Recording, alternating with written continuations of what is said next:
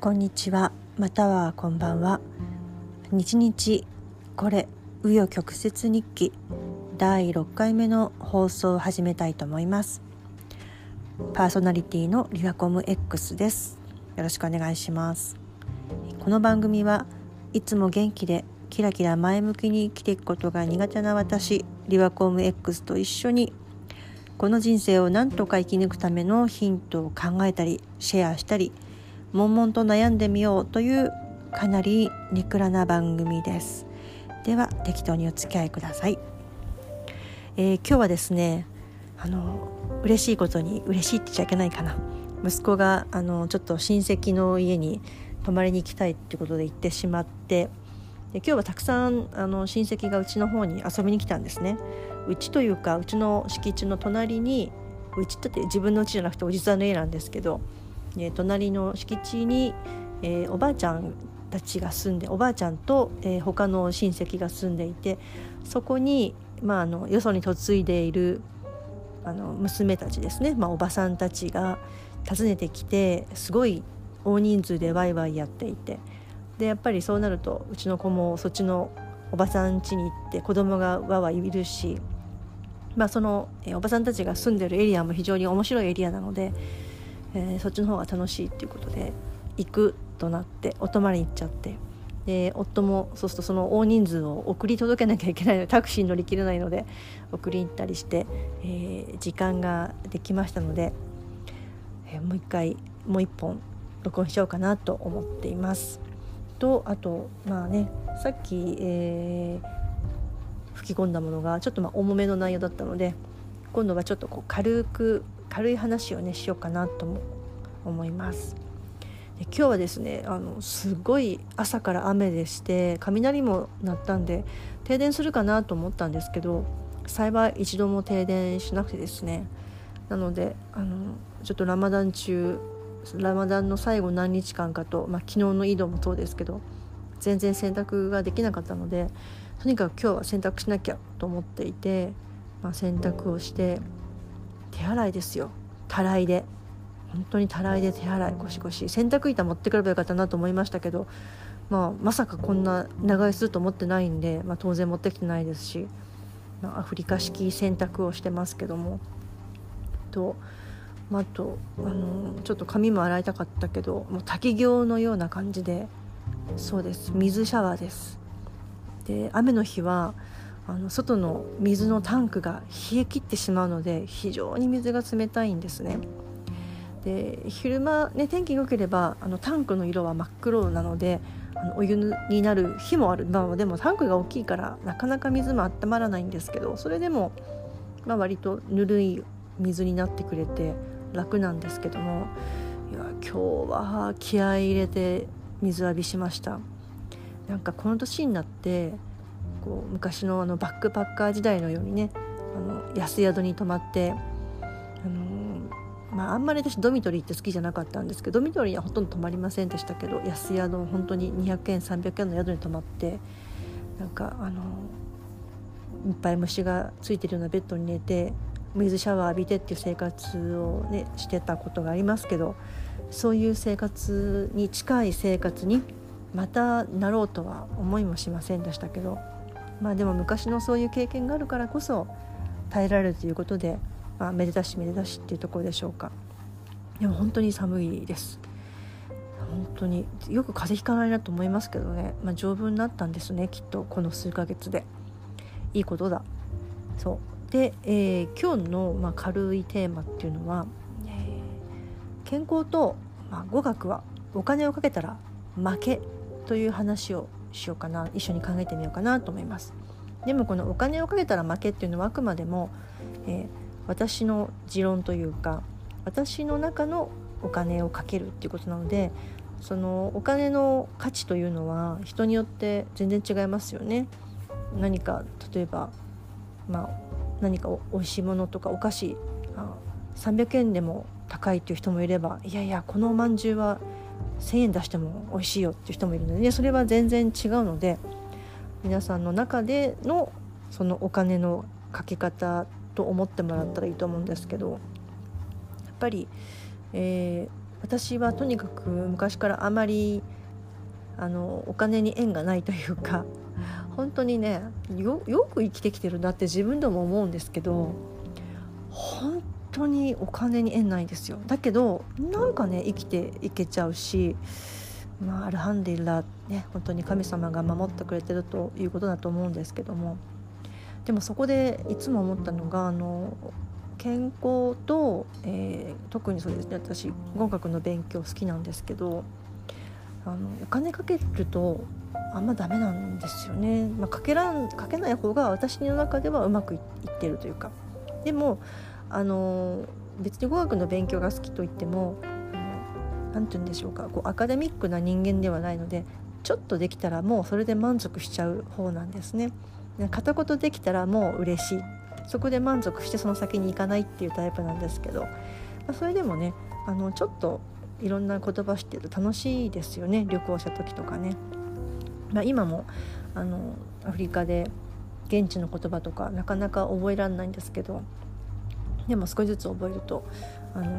ね、相手も喜んでくれますしね。あとやっぱ言葉、特にそうですね、日本も今ねもう途上国化してるので、これは20年とか30年前の話ですけど、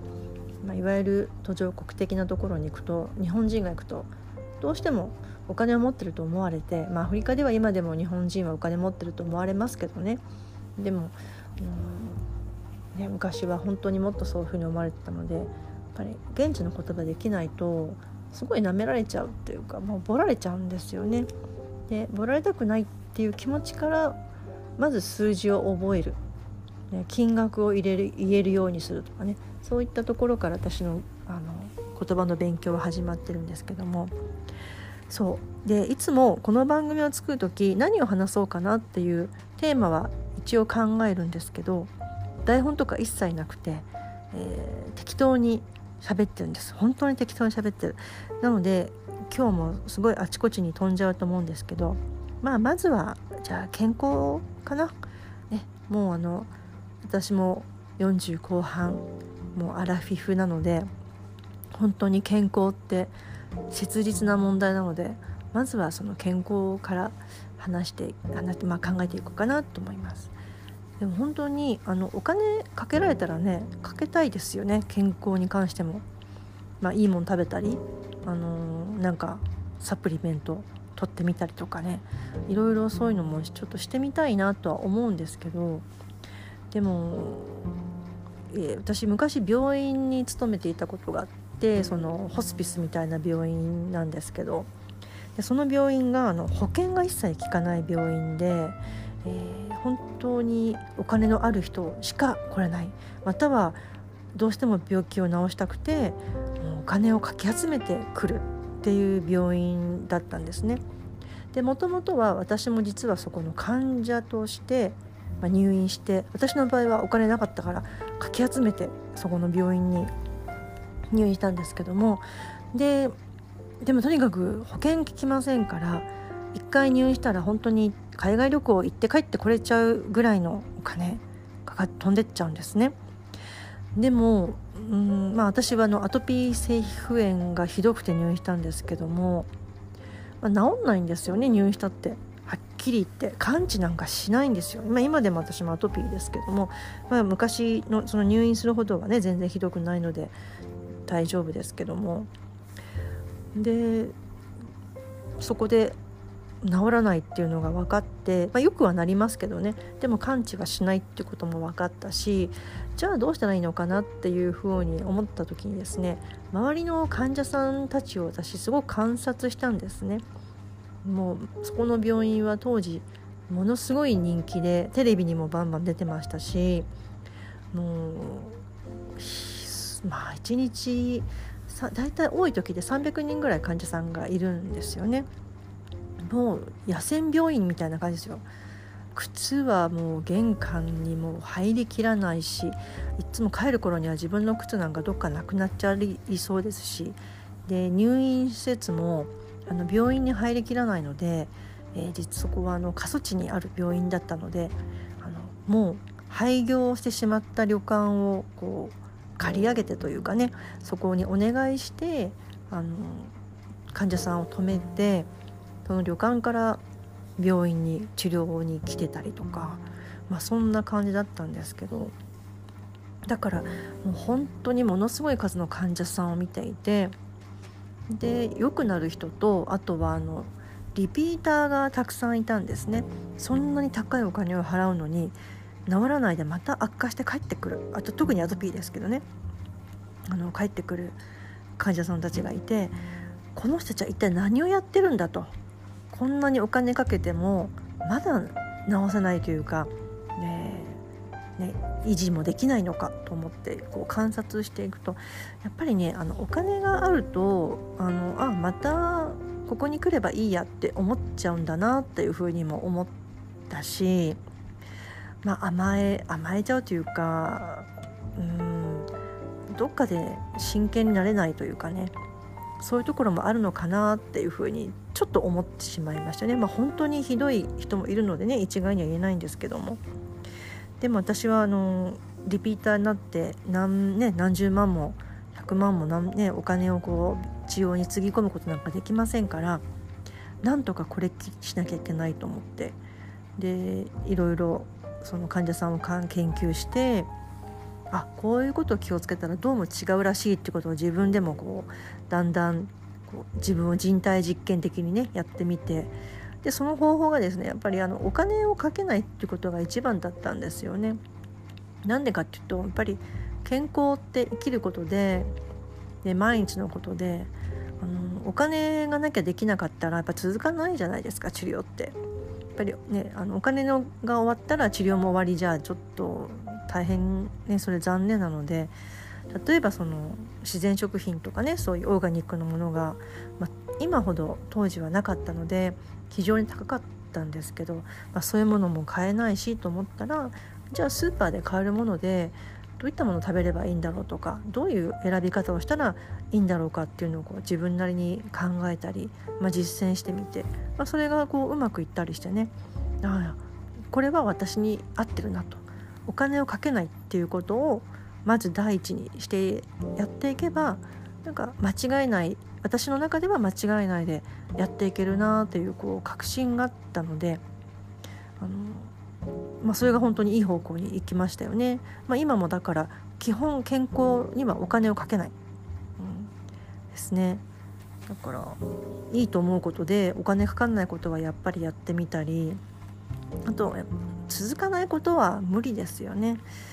例えば私も、そのアトピーが治ってしばらく、そうですね、10年とか15年ぐらいしてからお化粧してみたりとかいろいろやりましたけど、やっぱりお化粧とかめんどくさいですよね。でそういうのもだんだんとやめていったり、そういう本読んで肌断食なんていう本がありますけど、乳液とかね、化粧水とかなんかも一切やめて、私は石鹸はさすがに使うんですけど、それでも液体のちょっと強めの石鹸とかはほぼ使わないし、シャンプーもほとんどしないんですよね。アフリカでもほとんどシャンプー使えません。たまに気分転換に使いますけど、本当それもたまに。だから全然シャンプーとかリンス減らないんですよね。で本当は歯磨き粉も使いたくないんですけど、でも実は私結構歯磨き粉が好きで、歯磨き粉マニアなんです。海外旅行行くといろんな国の歯磨き粉を買うのが結構好きなんですね。でアフリカのはあんまり面白くないんですけど、タイとかインドの歯磨き粉って結構いいのがあるんですよね。タイのハーブだったり、インドもそのアーユルヴェーダの歯磨き粉とかいろいろあるので、ということはつまりインドとタイの歯磨き粉だけが好きなんだね。別にマニアじゃなかったですね、すいません。ただタイとインドの歯磨き粉が好きっていうだけですね。あとでも最近はアラブの歯磨き粉ね、ミスワークっていう木のその歯ブラシがあるんですけど、それが入ってる歯磨き粉があるっていうのを知って、それも最近愛用してますね。でそういうのは使ってますけども、ほとんど使わない。ただパートナーである夫がですね匂い付きのクリームとか大好きなんですよね。なのでそういうのは、相手は好きだね、相手が好きなものは別に無理やりそれやめなよっていうのはちょっとかわいそうなので好きにさせてますけど、たまにそれをちょっとつけるぐらいで、もう顔とかも全部ワセリンだけ、ほとんどつけない。たまに荒れたらワセリン、髪の毛も何もつけない。でも全然平気ですよね。ただ今はねちょっと野菜不足とこっちの水がやはり合わないのかちょっと肌荒れしてますけども、でも別に気になってないのでいっかっていう感じですけど、なのでお金をかけなくなってからの方が肌も丈夫になったし、健康になってるんじゃないかなっていう気がします。あとはそうねこっちも今コロナでビーチに行けなくなっちゃったんですけど、海に行くのはいいですよね。泳ぐのはちょっとできませんけども、砂浜を歩く裸足で歩くっていうのは非常にいいらしいんですね。今手元にないんですけど東條百合子さんっていうそういういろんな自然療法の本を昔よく読んでいまして、そういう中でも砂浜を歩く、砂浜だけじゃなくて芝生とかねコンクリートじゃない土とかそういう上を歩くっていうのはすごくいいっていうふうに書いてあって、なので危険じゃなくて裸足になれる時があったらなるべく裸足になるようにしてますね。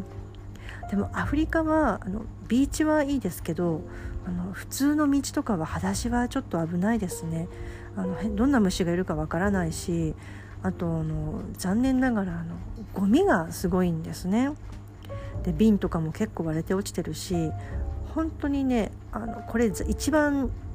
残念なんですけど、とにかくゴミが汚いんですよね。ゴミ問題がひどい。ゴミ箱に捨てるとかいうことがあまりないですよね。都会はまだそれでも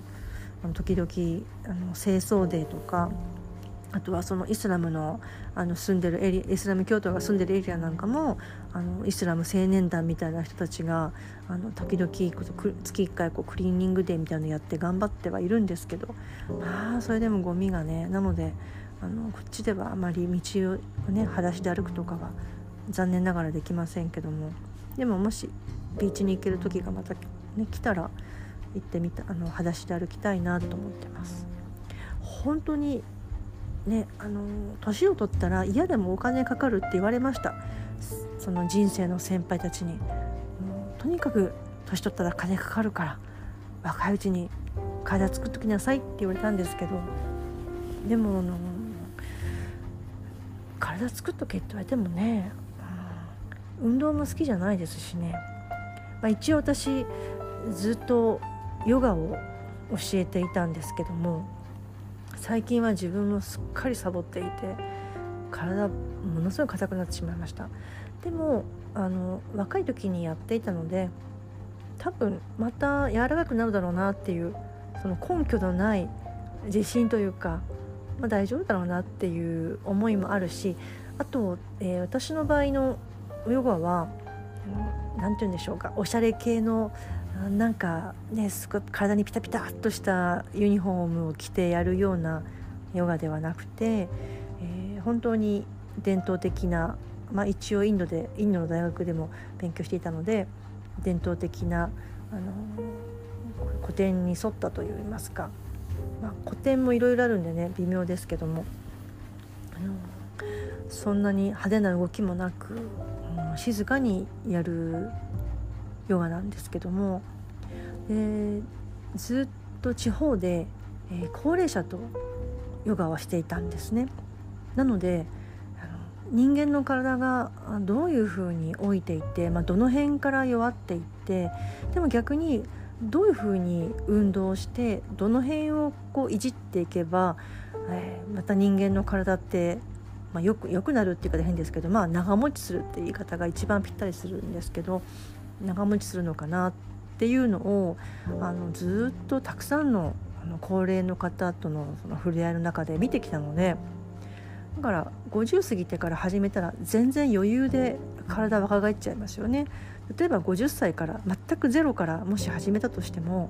まあ、最近の人80ぐらいまで余裕でいきますから、まあ、30年ありますよね。30年ヨガしたらすごいですよ。もう達人になっちゃいますよ。鶴太郎もびっくりですよきっと。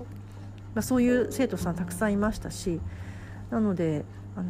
まあ、今ちょっとね子育てで忙しいから、まあ、子育てしてないとか言ったくせに忙しいとか言ってるよね。まあまあまあちょっとその辺は置いといて、まあ、頭がいろいろ忙しいんですね。頭の中がね。でも子供の手が離れたり、あと今の環境が変わればまたコツコツ始めようかなと思っています。それでも十分に回復できます。体はね、私末期がんの人とか本当にもうほぼ寝たきりの方ともヨガをしたことがあるんですけど、それがヨガって言えるのかって微妙ですけどね、まあ、単にストレッチっていうことかもしれませんけども、でも